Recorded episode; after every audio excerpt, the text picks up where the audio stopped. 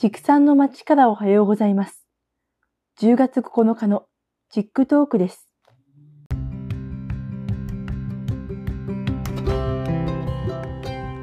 この番組では、世界の農林水産業に関わるニュースを畜産を中心に紹介していきます。よかったら、通勤や農作業の合間に聞いてください。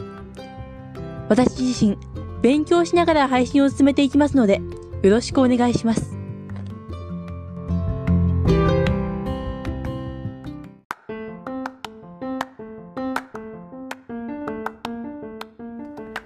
まずは宇宙開発による農業へのサポートについての話題です。宇宙開発と聞くと遠い空の向こうの話でピンときませんが、実は農業と密接に関連しています。実際にアメリカ航空宇宙局 NASA が所有している人工衛星は様々な形で農業をサポートしています。例えば、農作物が育つには水が必要ですが、人工衛星は宇宙から特定地域における降雨量だけでなく、土壌中の水分などについても観測してくれます。それ以外にも NASA は人工衛星から使用できる様々な観測ツールを作成しており、例えば SMAP、モーディス、エコストレスなどがそれに該当します。これらのツールは作物の健康状態をモニタリングするだけでなく、干ばつや豪雨、さらに氷などの気象の変動を早期に探知し報告します。さらに水の分布や天候だけでなく、地上における蚊などの害虫や火災の発生状況、地熱エネルギーの分布も測定できます。カリフォルニア州など降雨量の少ない地域においては、このようなデータが農業用水の十分な確保には欠かせません。NASA が近年開発に成功した OCO3 センサーというツールは大地中の太陽光の反射を利用して空気中の二酸化炭素の変動を 1ppm 未満単位で測定します。このような情報は農業に大きな影響を及ぼす地球温暖化を防ぐ上で活躍するかもしれません。今後、宇宙開発の進歩は農業技術の進歩とますます密接に関わっていくと思われます。JAXA も今年度内に H3 ロケットの打ち上げを予定していますが、農業の発展のためにも打ち上げ成功してほしいですね。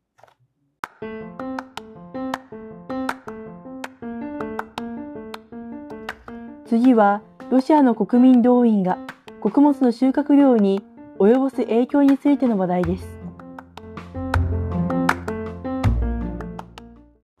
9月21日にロシアのプーチン大統領は予備役を中心とした国民の動員を決めました。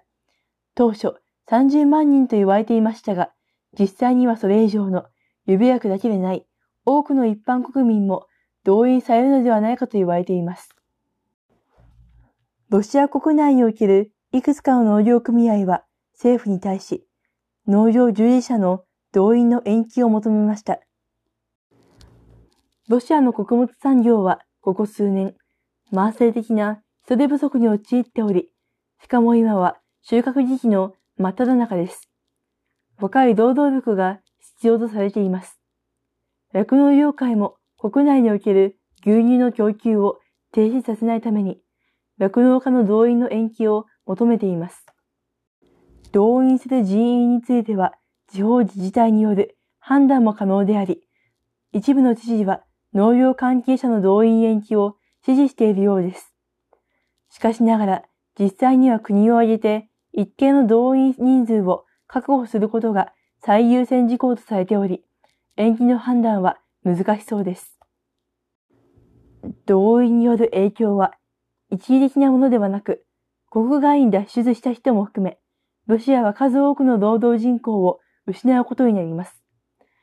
今回の判断がロシア国内、ひいては世界の食料安全保障にどのような影響を及ぼすか不安でなりません。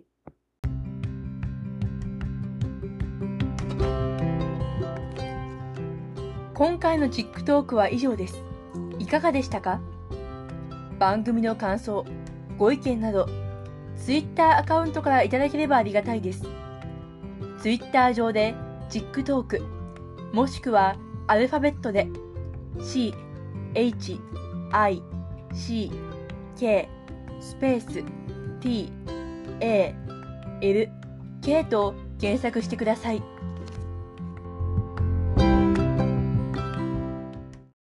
次回も世界の農林水産業に関わるニュースを紹介していきます。それでは、充実した一日をお過ごしください。